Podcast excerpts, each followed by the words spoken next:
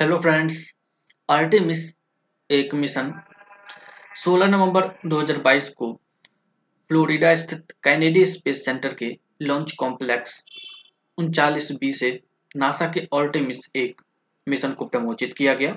इस मिशन को 14 नवंबर 2022 को लॉन्च किए जाने वाला था, लेकिन उसमें कटिबंधीय तूफ़ान निकोल के कारण स्थगित करना पड़ा था।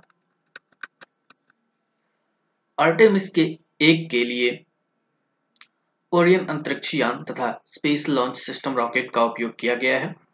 इस मिशन के लिए यान में आर एस पच्चीस इंजन का प्रयोग किया गया है। उसने कटिबंधीय तूफ़ान निकोल के कारण इसे क्षति का सामना करना पड़ा था। मानव रहित आर्टेमिस एक मिशन के माध्यम से मानव युक्त अंतरिक्ष यान भेजने की क्षमता का परीक्षण भी किया जाएगा। आर्टेमिस मिशन के अंतर्गत नासा का पहला मिशन आर्टेमिस दो होगा। चंद्रमा की परिक्रमा करने वाले इस मानव युक्त मिशन को 2024 में प्रक्षेपित किया जाना है। वर्ष 2025 में आर्टेमिस तीन मिशन को भेजने की योजना है, जिसमें एक लैंडर भी होगा। इसके बाद अन्य क्रू मिशनों को भी चंद्रमा पर भेजने की योजना है।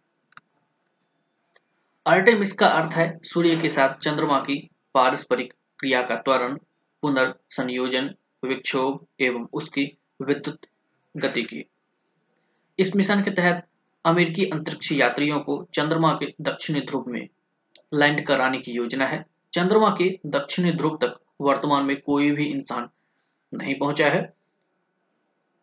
आर्टेमिस के परिणाम स्वरूप नासा वर्ष 2028 तक चंद्रमा पर एक स्थायी मानव उपस्थिति स्थापित करने, नई वैज्ञानिक खोजों का अनावरण करने, नई तकनीकी प्रगति का प्रदर्शन करने और निजी कंपनियों के लिए एक चंद्र अर्थव्यवस्था के निर्माण की नींव रखने में सक्षम होगा।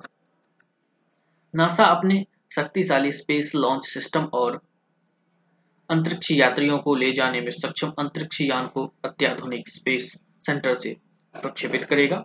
आर्टेमिस कार्यक्रम के तहत नासा द्वारा वर्ष 2024 तक चंद्रमा की सतह पर पहली बार किसी महिला को उतारा जाएगा।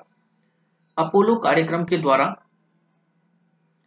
मानव ने 1960 और 70 के दशक में पहली बार चंद्रमा की सतह पर कदम रखा था। अभी तक केवल 12 मनुष्य, सभी पुरुष ही चंद्रमा की सतह पर उतरे हैं तथा वे सभी अमेरिकी थे।